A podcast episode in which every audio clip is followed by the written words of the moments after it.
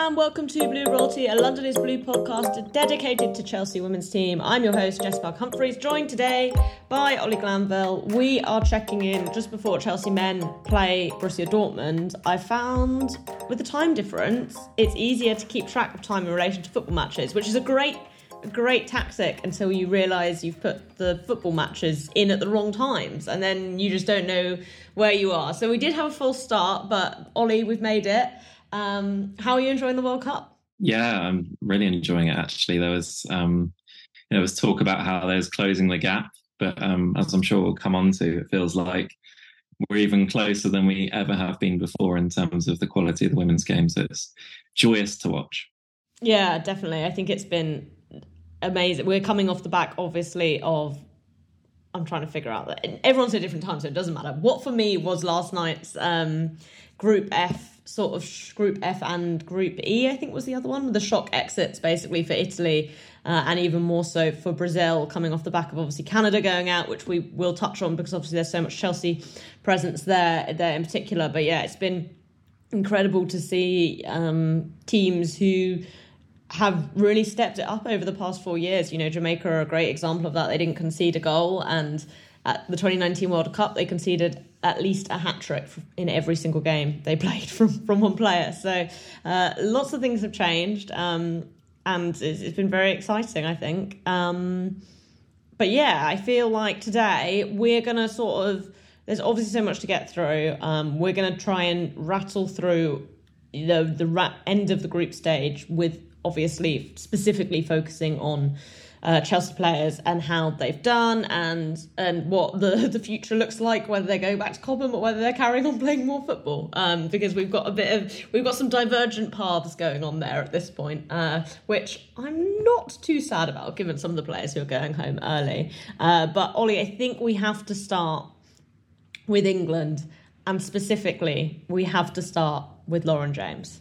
Yeah, the one, the only. I mean, she really, you picked her up before the World Cup, so of course you did, because it wasn't a particularly insightful. I think most people would have said Lauren James might have a good World Cup. Well, she didn't start first game. It looked looked a bit iffy for about 75 minutes. But yeah, she truly announced herself in this match day, and yeah, just what a way to do it. Youngest ever World Cup, first ever England player to rack up 5 goals, goal involvements rather. And yeah, just what a way to do it. I mean, it should have been 6, let's be honest. I still have no idea what the VAR call was about. The intentions of the attacker and how she absolutely didn't mean to clear it. It was accidental and Lucy Bronze offside, but whatever. Skirt around that. Lauren James was absolutely incredible. And I just love that she's finally getting her flowers on the world stage, because we know how brilliant she is and how brilliant she can be. And it's now just undeniable. The highlights packages are everywhere. Yeah, I enjoyed... There were so many good Lauren James memes as well. I feel like she really inspired some great memeing. But my favourite was from M11, where it's the clip from Love Actually, where she watches... She watches the video and then Keira Knightley goes, "It's all me." And it was Lauren James looking at highlights of the World Cup.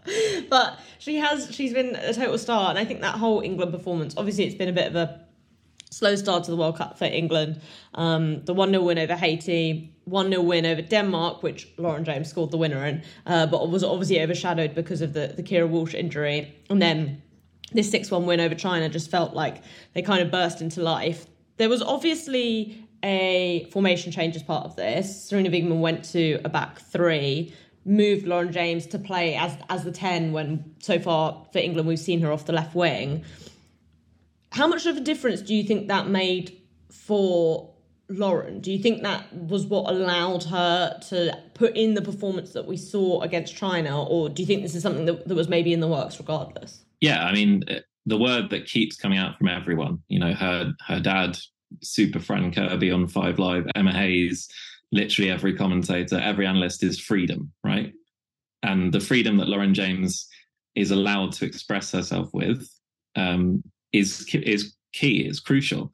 And we've seen how she's adapted her game to become a more complete player in terms of her work rate, working back and defending, which I thought was really interesting actually as part of this free role. But when you get her drifting deep and allowed to play in the 10 role essentially, but also like a deeper lying eight at points, to lay in, Lauren Hemp for the second goal with that little headed assist for Alessia Russo. Like it just allows her to express herself.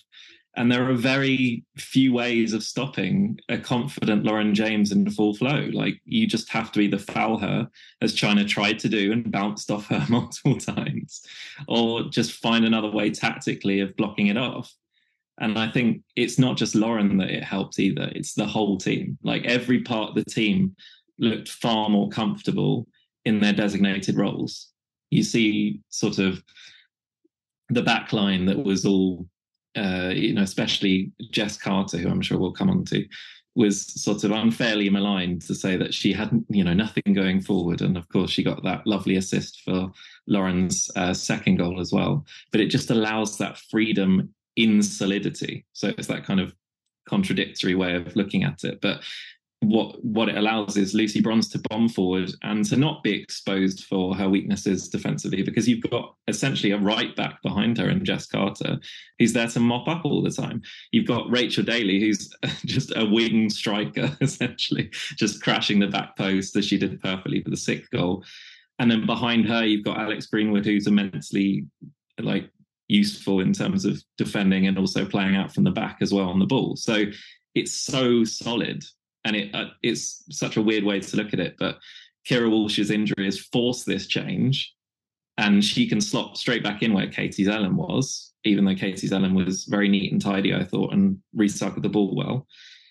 It's just kind of a nice way to fall into it. And these kind of strange, passages of chance form the way that tournaments are ending. So, yeah, let's hope it goes the right way. Yeah, I'm comparing it to when Antonio Conte switched to a back three, because I feel like it's genuinely that level of, obviously Chelsea before that in that season were much worse than England have been, but that switch that gets flicked and suddenly you're like, oh my God, I can't believe I never saw the team in this way, because it looks like I'm watching a totally different set of footballers. Yeah, LJ as well, I think, is especially interesting. She's always said she wants to play as a 10. I think it's fascinating that Chelsea have signed probably, the best under 25 10 except LJ in Kat Macario, who also maybe wants to play as a 9. But then we might be signing Mia Fischel, who's a 9. So there's going to be a lot of interesting things, I think, to see how people, develop in those roles, all three of those sort of younger players going forward. But I think it's a great problem to have, and I'm sure Emma Hayes is going to enjoy figuring that one out, because she may as well have just been sitting back and laughing into a microphone for the commentary as Lauren James was playing, which was truly delightful. Yeah, let's just quickly talk about Jess Carter as well. You mentioned the assist for LJ's second goal. I tweeted saying made at King's Meadow, and one person replied saying LSV, e.g. Lee Sports Village. One person replied saying Colney, and I just need to ask, when did Jess Carter play for United or Arsenal? Because I was not just talking about Lauren James. We need to put some respect on that assist, because it was an absolutely lovely ball. It was absolutely beautiful. I mean, she picked out the back post, right? It wasn't just like a hit and hope percentage pass. As Emma Hayes said on comms, it's what they work on. Outswinging balls from the edge of the box, from the front of the box, are what they work on in training, especially in a back three. And we know Jess Carter can deliver those balls with her left foot as well, even. So it's like, her talent is undeniable, as much as people try to deny it, is all I'll say. I think she's completely underrated, and I don't understand why. And I think this back three could really be the making of her international career, because we already know how she is at club level. Yeah, and it's a formation that suits her, and it suits Millie, I think, as well, to be playing there. For the second goal, you sort of see Millie kind of accidentally storming out defence because she made a mistake, but then just carrying on going, and that sort of sets everything up for Hemp's goal. But I think it gives everyone this solidity over the pitch. And then there's an interesting, tactical element as well. We've seen 4-4-2s be very popular at this tournament. And then obviously back threes kind of allow for lots of different overloads when you're playing against a 4-4-2. So it'll be interesting to see when some of the back three teams come up against each other. I don't exactly know. Actually, I don't think Japan and the Netherlands can meet till the semi-finals, but they're probably the two other teams who've notably got good results from playing with a back three. So it'll be interesting to see. Just a quick shout for Niamh Charles making her World Cup debut. I can't lie, it wasn't the most accomplished display. It didn't really have to matter at that moment, but a great moment for her to get on the pitch. Yeah, I'm kind of just happy she came on, really, because we had the Beth England kind of minor debacle in the Euros when it was like, can she just get on? Please, could she just get on at some point? And yeah, I'm just glad Niamh got minutes. Yeah, she tried a couple of crosses. They didn't really come off, but I'm glad she got on the pitch of the World Cup. Yeah, very cool. I feel like Jordan Hobbs is going to become this new Beth England thing on Twitter, which is already irritating me a little bit. But anyway, let's take an ad break here. And then when we come back, we will talk about Canada's shock exit from the World Cup group stage.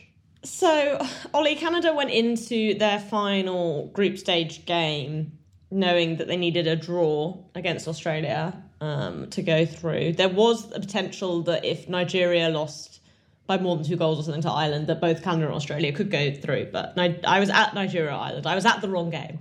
And they looked totally solid, and Ireland didn't look like they wanted to score at all, which was a bit bizarre to me because you'd have thought they wanted to win that game. Anyway, Canada totally fell apart, basically. They lost 4-0 to Australia, who dangled Sam Kerr in front of them and then didn't need her at all. We'll talk about Sam, I think, in just a minute, but let's talk about Canada and specifically Kadeisha, Ashley Lawrence and Jesse Fleming, all of whom started this match. Where do you think it's gone wrong for this Canada team? I think it went wrong months ago.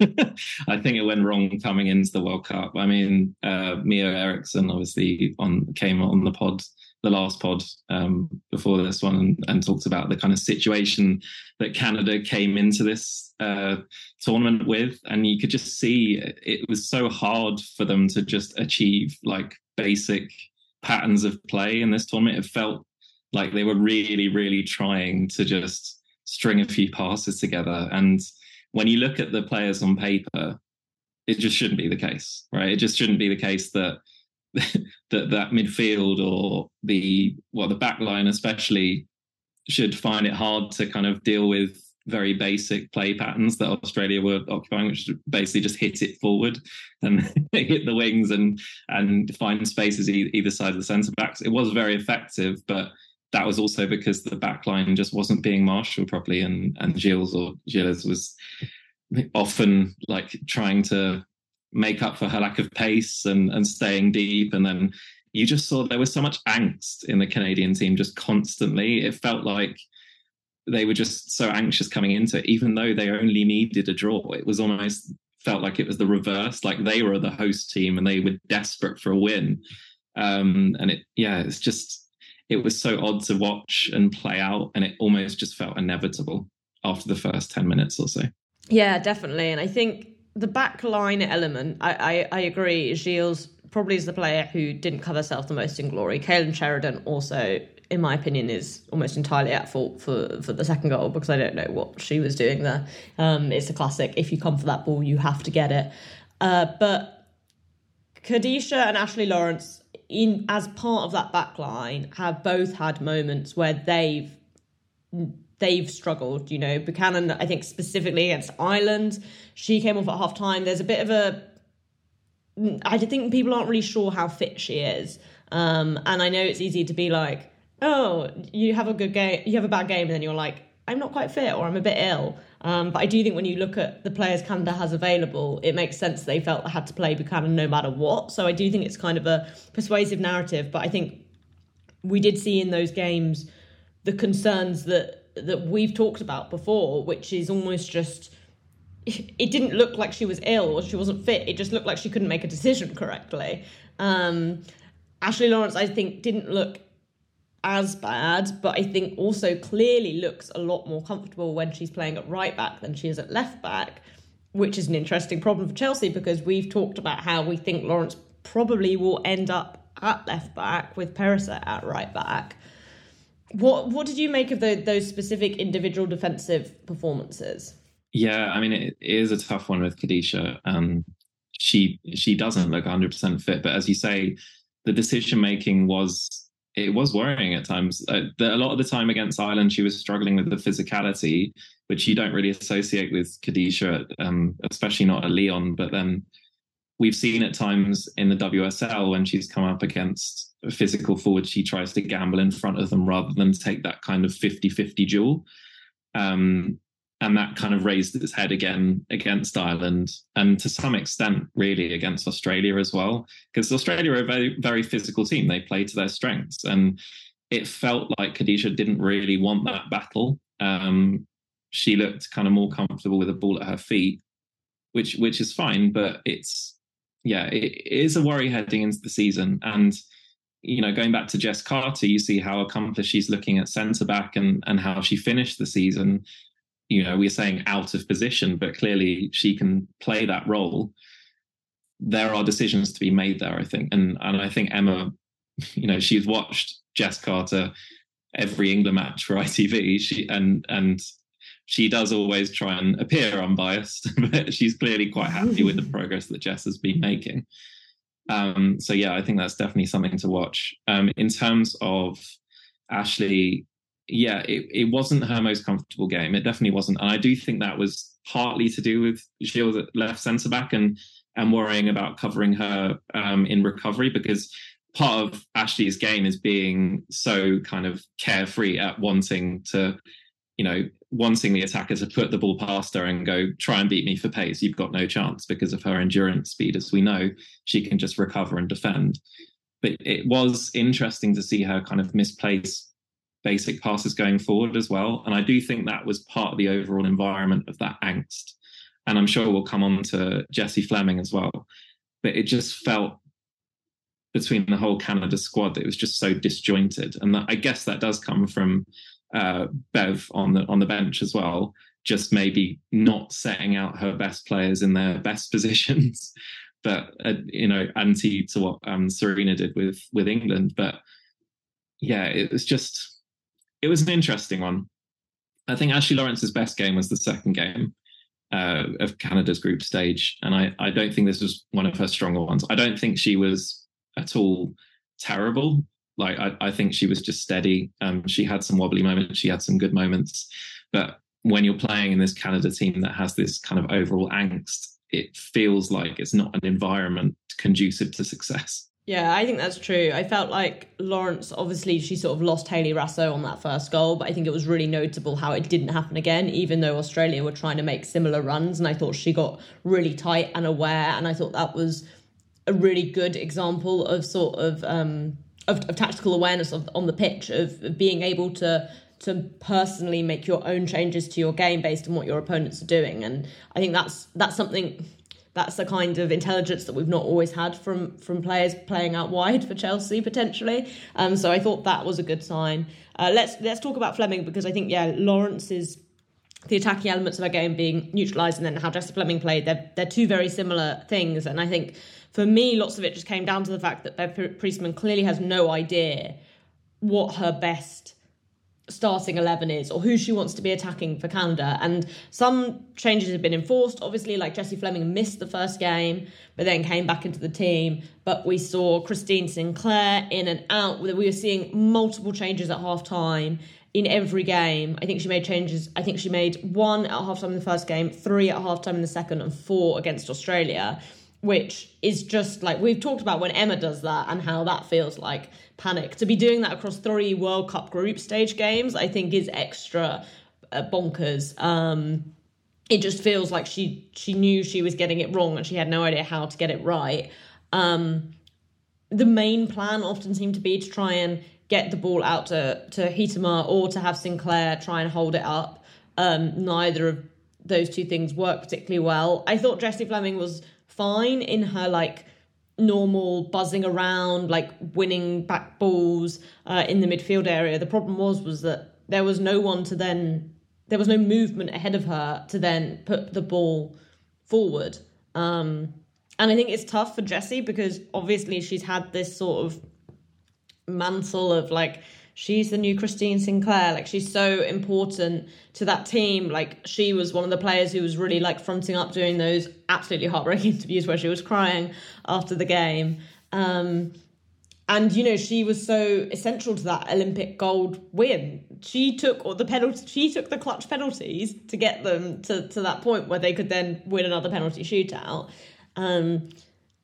It's very interesting, isn't it, Ollie? Like, watching her play and have this role, this sort of very senior, very important, very pressurised role for Canada, because it's so different to how we see her at Chelsea. What do you kind of make of those the two Jesse Flemings? Yeah, it's kind of the Jesse Fleming dichotomy. Yeah, I mean, she's such a kind of a leader off the pitch for Canada as well, in terms of like leading activism and things like that, and she's clearly a leader in the dressing room. But again, it's so strange to see her utilised just in such a strange way. Like, she was essentially just doing shuttle runs in the middle third, right? And when you have a midfield around you of Quinn and Grosso, there's not really conducive to that much kind of creativity, right? So you're telling Jesse Fleming to be part of the first phase, because she was dropping to like almost like a 4 position to take the ball from the centre-backs, and then she was expected to break forward and be a 10 as well. And it just felt like, you were saying, like, she's got the mantle of being the next player for Canada, and it just felt like she was being asked to do 2 roles at once, just because maybe the quality around her isn't as great as it maybe sort of looks on paper. But yeah, I also think you made a really good point about Christine Sinclair. It's like, it's her last World Cup, and it kind of just felt like it just passed, right? It just went. And I guess we kind of expected that going in, and how she's not, you know, she's not what she used to be, one of the, you know, the greatest strikers of all time. But I think it was really interesting that she had to take that penalty in the first game for Canada. And we know she didn't want to take it. And we know Jesse Fleming would have taken it. And that kind of pressure moment of knowing that this was probably her last big chance to score a goal at a World Cup for Sinclair. And you saw the pressure just made her collapse on the pitch afterwards. And that, to me, is exactly how the whole Canada squad felt going into this World Cup. Yeah, definitely. A kind of sad end to Christine. I mean, who knows? Christine Sinclair hasn't actually said this is her World Cup. Everyone's just like, surely she won't do another one. But I reckon we could watch Christine Sinclair be playing for Canada well until she's 60. Let's just quickly chat about Sam. Obviously, she was supposedly available for this match, did not warm up at all, did not look like she was available for this match. Apparently said, you know, before, like, go and sort of win it, and then I've got an extra week so to rehab this calf. Are you concerned about her potentially being rushed back? My feeling is that, as much as, like, you know, I obviously love and care about Sam playing for Chelsea, the momentumness of this whole tournament and this experience for her and how horrendous it has been for her to miss it so far, I'm like, go and do whatever. Like, whatever happens, happens. But, like, I really hope she gets the opportunity to play at least some minutes for Australia at the World Cup. Yeah, I mean, listen, she is this World Cup, basically, right? She's the poster girl.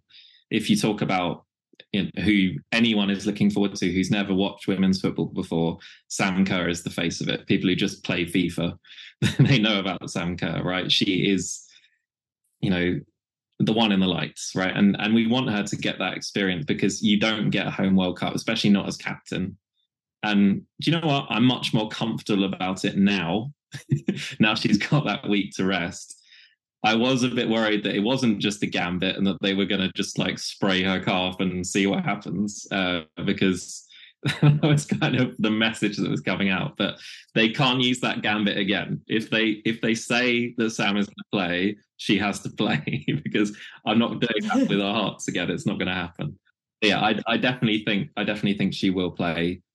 next up. And I think it will probably revolutionise Australia going forward, because they really at the moment only have a plan A, and it has been very effective, to be fair to them, and they've very much played to their strengths. But when you have that plan A plus a Ballon d'Or level player, you become a serious kind of threat in this tournament. Yeah, next up, the hero Sam Kerr versus the traitor Pernilla Harder. That was a joke. But yeah, it will be Australia-Denmark in the round of 16, which I think will be an interesting matchup. I think it'll be a game Australia feel like they should win. But Australia like to make things hard for themselves, so we'll see. Okay, we'll take another ad break here and we'll come back in a second to talk a bit more about some of our other Chelsea players. So let's start with Norway. Truly the most mediocre team. Between Norway and Italy, it's a real toss-up for me as to who is the most mediocre team at this tournament. But Italy have gone home, so I don't have to watch them anymore. Norway, however, they did beat the Philippines. Guro Reiten scored a goal. I don't know how much there is to say about this team other than Guro Reiten is still playing as an 8. Maram Elder's there. This team is kind of horrible. They played Sophie Hall because Ada Hegerberg wasn't available, and she's great at headers, and maybe that will help them in games. And Caroline Graham Hansen also, when you play her, she's quite good at football. That's basically what I learned from watching Norway. Yeah, it feels like Hege Riise at the moment is just kind of, she's got all her like bingo balls in a big wheel, and she's just kind of rotating it and then just chucking it out as an 11 and seeing what. Guro Reiten number 8. Literally, apparently it keeps hitting number 8. Like, we need to see what's going on with this wheel. It's rigged. It's definitely rigged. But yeah, Norway feel a bit like an elephant up a tree at the moment. Like, you don't know how they got there or how they're even like getting through the group at the moment, but at some point it feels like they're going to fall down, and I don't know why that is. It feels completely illogical that Norway can't find a way of playing like to their strengths, and they have so many strengths, it's unreal. I mean, you couldn't ask for probably a more talented squad to go into a World Cup in peak condition, in like peak of their powers, and yeah, they're finding a way. maybe that's the job Hege Riise has.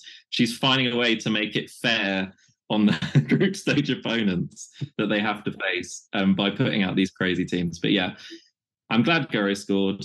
I'm glad she's got a couple of nice moments. But I just worry that if they just continue with this way, that she's going to come home. And do you know what? Maybe that's good for us. Maybe we want her home and rested. Yeah, Norway have Japan up next, which I think will be if things go to form. But look, it's a World Cup, and you never know. And I think, as you've kind of said about Norway, there they do have the players where you're just like, you only need CJH or Guro potentially to have one moment in these games, and you'd still back them to get a win in a knockout fixture. But Japan have obviously looked very, very good. Probably the best team at the tournament I think we've seen so far. Let's move on to France. They topped their group in this crazy 6-3 win over Panama, which effectively, it wasn't really them who knocked Brazil out. Jamaica knocked Brazil out by drawing 0-0 with them. The big thing France has changed between their first game, their 0-0 draw with Jamaica, and here is that they started playing Eve Périsset, and suddenly they have looked a lot better. I think the Panama game is a bit of a... That was just a whole fever dream, I think, for everyone involved. But Eve came in for the Brazil game as well and totally locked down that right-hand side defensively. We know Brazil really like to attack down the left, although I will say then watching Brazil against Jamaica, maybe they're not that good at attacking down the left, but against Panama they were very, very good. She's looked really good, I think, alongside Lacroix. Basically, this was always, I think, the logical way to arrange the French defence. But it's like been a great moment, I think, for Eve to kind of come into this team and be like, you shouldn't. It's a bit like Lauren James, right? Like, you should have always been starting, May. Absolutely. I mean, she's just out here basically with her hands, like, "Excuse me, am I a joke to you?" kind of thing. But yeah, it's so clear, and I feel I feel a bit sad for Kenza Charlie as well, who came into this tournament so high off her season at Aston Villa. That Vicky Bershaw has come in after the sort of 60 minutes in the first game and just looked like electric, basically. And her partnership already with Eve Périsset down that right side, and then Lacroix's solidity, where she actually plays at right centre-back after being basically torn apart for playing out of position in the first game, which is very weird, is just so obvious, right? Hege Riise has done something that Hege Riise physically cannot do and play players in their actual positions. And lo and behold, an immensely talented team like France look very, very good. I do want to say, though, Marta Cox, shout out to her. That was probably goal of the tournament, potentially. I mean, we could see some incredible goals going forward, but just the way she hit it was just unerring. Like, there was no chance anyone was ever going to save that from 30 yards as well. And just what a moment for Panama as well, just to kind of get that. And I think they double celebrated their third goal as well, because it was checked by VAR. So they piled on in the first celebration, and then it got checked again, and they piled on again and had a dance. And it was, an amazing moment. Those are the kinds of moments at World Cups that you live for. Yeah, if you haven't seen that goal, it is incredible. And I think that whole Panama performance was just another real highlight of the World Cup, because I think something that we've really enjoyed being able to see is there's been very few teams at the World Cup who haven't had a moment, whether it was New Zealand sort of winning their opener, Panama managing to score three against France. Lots of teams, even if they've gone out, have had these things to celebrate, and I think that's been really, really joyous to see. Let's just quickly pay tribute to some former Blues in Drew Spence and Becky Spencer, both of whom were absolutely integral to Jamaica. Drew Spence, for me, has been probably the best, maybe apart from Alison Swaby, on this Jamaica team. I just think she's looked so good. The role they want her to play is so perfect, Drew Spence, because it's run around, make your tackles, make your interceptions, but then if there's a gap, turn and go and push up. And I just think it's something that suits her so much. And obviously, Bunny Shaw is the star, but she missed the Panama game because she was injured, and I thought Drew really took on a lot of leadership in that game. And then against France, I don't think Bunny looked fully fit, but again, Drew Spence, she was all over the place. And Becky Spencer, she didn't have a huge amount to do, to be honest, but she did everything she had to do very well and very calmly, and that's what you want from a goalkeeper. And it's great to see, Ollie, these players who were in sort of England youth age groups, were in and around England senior camps, and either it didn't work out for them or they were actively basically pushed out of those setups to go and get an amazing World Cup moment with another nation that's part of their history. Yeah, and absolutely. This is also, we can't forget that it's a squad that came into this World Cup purely off a crowdfunder, right? Off a crowdfunder of Bob Marley's family. And they weren't backed by their FA, anywhere near as much as they should be. And this is them getting their flowers, right? They are very good players. Drew Spence is a legend for Chelsea women. I'm sorry, she absolutely is. Ironclad legend. And she absolutely controlled the midfield today. And, Brazil are no pushovers, as they've shown in previous outings. They're not as good as they were in the kind of heady golden days of Marta, and it's sad to see her go as well. And there was a lovely moment with Lorne Donaldson at the end, the Jamaica coach, where they shared a chat. But yeah, it's, Drew Spence is a proper footballer, and it's so silly to see people write off Jamaica as minnows and whatever. You have to look at the players on the pitch, and I guess when you look at it and you just say, well, Bunny Shaw's going to be the star, and then she gets injured, you look at it and say, well, that they don't really have a chance here. But they have been coached and set up impeccably this tournament. They know what their strengths are. They know that Drew is going to control the ball for them. And as you said, she's got that role, that dual role of being a spoiler in the purest possible Drew sense, and also a creator. And that's perfect for her. That's where she fits. And if you give her the ball, she will cycle the ball round. She will cause threats. She will cut things out. And I think people just have to take them seriously. Like, Swaby is a very good defender. Becky Spencer is a good goalkeeper. Like, they are at a level where you absolutely have to say that they deserve to go through. And not just that it's a shock for Brazil as the kind of popular media fallout is, even though it obviously is. Yeah, and I do like the way that they've really, like, not like shithoused, because that kind of implies that they've been like dirty. They've not played dirty, but to go get out of a World Cup group stage by drawing 0-0 twice and winning 1-0 is just one of the funniest things ever. Like, if that's the way you needed to play, because this group was hard, you know. Like, I can understand why you go against France and Brazil and you're like, we'll take what we can get. And they did. And I absolutely love that for them. Let's quickly wrap up with some chat about Sweden, and we'll just touch on Germany. They obviously finish off the group stage tonight. Sweden, I think, have basically looked fine in a pretty mediocre group. They basically are winning everything because Jonna Andersson just puts the ball onto new Arsenal player Amanda Ilestead's head. It's a good tactic, especially against an Italy team who really could not defend. So they absolutely battered them. Lots of changes were made for their 2-0 win over Argentina, but they've looked very comfortable in truth. Because they've topped the group and because the USA aren't looking very good and came second, we've got Sweden, USA, the, you know, women's football fixture of the past sort of decade in the round of 16.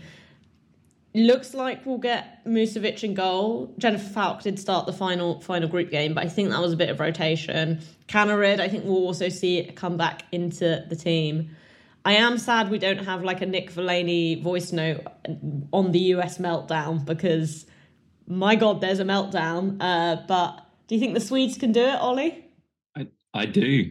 I really do. Again, on paper, you know, the US have just an incredible wealth of attacking talent, and as solid as Sweden have looked to the back, we know the potential weaknesses of Magda in transition and Jonna in transition especially, but they look really solid and they're playing to their strengths. And, you know, it's the complete polar opposite of Norway. In a kind of similar standard of group, they just got the job done, right? Sweden just, they came out, set up exactly how you expect them to.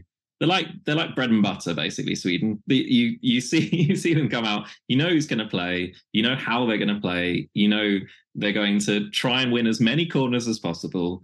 Jonna will swing it in at the keeper or at the near post, and they will just pile bodies on the keeper. And you know what? It's a very effective strategy, because Jonna still has a wonder of a left foot. And no matter how old she gets in the game, she will never lose that magic left foot. So I think you absolutely have to play for it. It's a weapon. And the US, have they been challenged the way they're going to be challenged physically by Sweden? I don't know yet. And it'll be really interesting to see how they play against it. Yeah, and I think, you know, for me, a big concern about the US coming into this tournament was Alyssa Naher and her sort of drop-off as a goalkeeper. We've not really seen the US tested defensively. Obviously, Netherlands did score against them and Portugal almost scored against them, but they have been very much one-offs. And lots of the US's problems, I think, have been more about their build-up and their ability to attack. That's not going to be something Sweden are concerned about. Sweden have very recent memories of beating the US. They will feel like they can beat the US, and yeah, they will get set pieces and they will have this threat. And I think that's when you could really see Naya starting to look a bit flappy. You even saw it actually at the end of that Portugal game, where she just comes for a ball and she's getting nowhere near that. Like, the Swedes will literally gobble that up if she's going to play like that in this round of 16 game. Just finally, Germany then. We did see Meli Leupold dropped with Lena Oberdorf coming back into the team, which is just bizarre to me because Sarah de Brits is like non-existent. They ended up losing to Colombia. in a pretty meek display from them, although take nothing away from the Colombians. They were fantastic. They're a very, very talented team. We saw Shuka Nuskun come in for the second half to play in defence. Sarah Dawson does have a muscle injury, so I think we might see more of her. I'm at that game tonight, so hopefully I might get to see some in real life Nuskun minutes as she comes up against Ji Seo-yeon, who I'm also looking forward to getting to see again, even though South Korea have also been horrible as a team. Ollie, just quickly on this Leupold, De Brits, Oberdorf, midfield, who should play where. I just think Germany's whole problem is that they don't know what their best midfield is. And I know I'm biased. I just think Leupold offers you so much more than De Bruyne. Yeah, I don't really think it's arguable because every time Meli has played, she's looked far more efficient in the role and the task. She's been basically, you have to be a facilitator in that role, right? And I just don't think Sarah De Bruyne is as much of a glue player as Meli is. I just don't think she has. I just don't think she has the same capacity in that role. And if you pair Meli with an Oberdorf, I just feel like that kind of overwhelming physicality and technicality is just far more useful to have than essentially like a half physical, more technical player in De Bruyne. So yeah, it's a very strange one. It does feel like there's a bit of politics there. I don't know any other way of explaining why De Bruyne keeps having so many minutes. But if she keeps playing and keeps not really hitting the heights that she's being expected to in that role, then I think you just have to bring Meli in. Lena Oberdorf starts, whatever, but that's non-negotiable. But I think Meli also has shown in the minutes she's had that she's a very good player in that role and far more efficient than De Bruyne has been. Yeah, well, I think the other thing is that we saw that Oberdorf really pushed forward a lot in the Colombia game and looked good doing it. It was a real element of Oberdorf that we don't normally see. It's very easy to just think of her sitting in front of the defence and tackling five players at once. But she can pass the ball. She can get forward with the ball. But again, I still think even if you want her to do that, Leupold is the player who plays with Aaron Cuthbert week in, week out, who I think does also that kind of thing very well. Will drop back, will make tackles, but if she wants to go, she'll go. And having someone who's sort of prepared to hold position, to sit, and if the ball comes back to them, put together some neat passes and then get ready to go again if Oberdorf comes back. It just feels like tailor-made as a role for Meli Leupold. But who are we to judge Martina Voss-Tecklenburg? But we will judge Martina Voss-Tecklenburg because otherwise we wouldn't be doing a podcast. All right, that pretty much finishes us up. We did see some nervy Anique Nouwen minutes against the USA, but that was quite a while ago now. She played the second half there and struggled, to be totally honest. Maika Hamano is the only outfield Japanese player we've not seen yet, but they are flying, so it's kind of fair enough. And I think there was obviously some injury concerns around her, so I don't know how fit she actually is. We basically have our round of 16 set. Let me just get my newspaper so I can read out the fixtures to you. We've got Switzerland, Spain, Japan, Norway, Netherlands, South Africa, Sweden, USA, Australia, Denmark, England, Nigeria. France will play the runner of Group H, likely Germany, and likely Colombia will be the winners of that group, and they will play Jamaica. But who knows? We had a lot of upsets yesterday. Maybe we'll get some more today. Ollie, thank you very, very much for joining me. Always a delight. Anytime, as you know. Abdullah and I will be back reunited, hopefully on Sunday, so maybe that episode. I don't know what time day is. We're going to come and have a chat when we're halfway through the round of 16 games about what's happened so far there. So we will speak to you soon. Until then, Chelsea fans, you know what to do. Keep the blue flag flying high.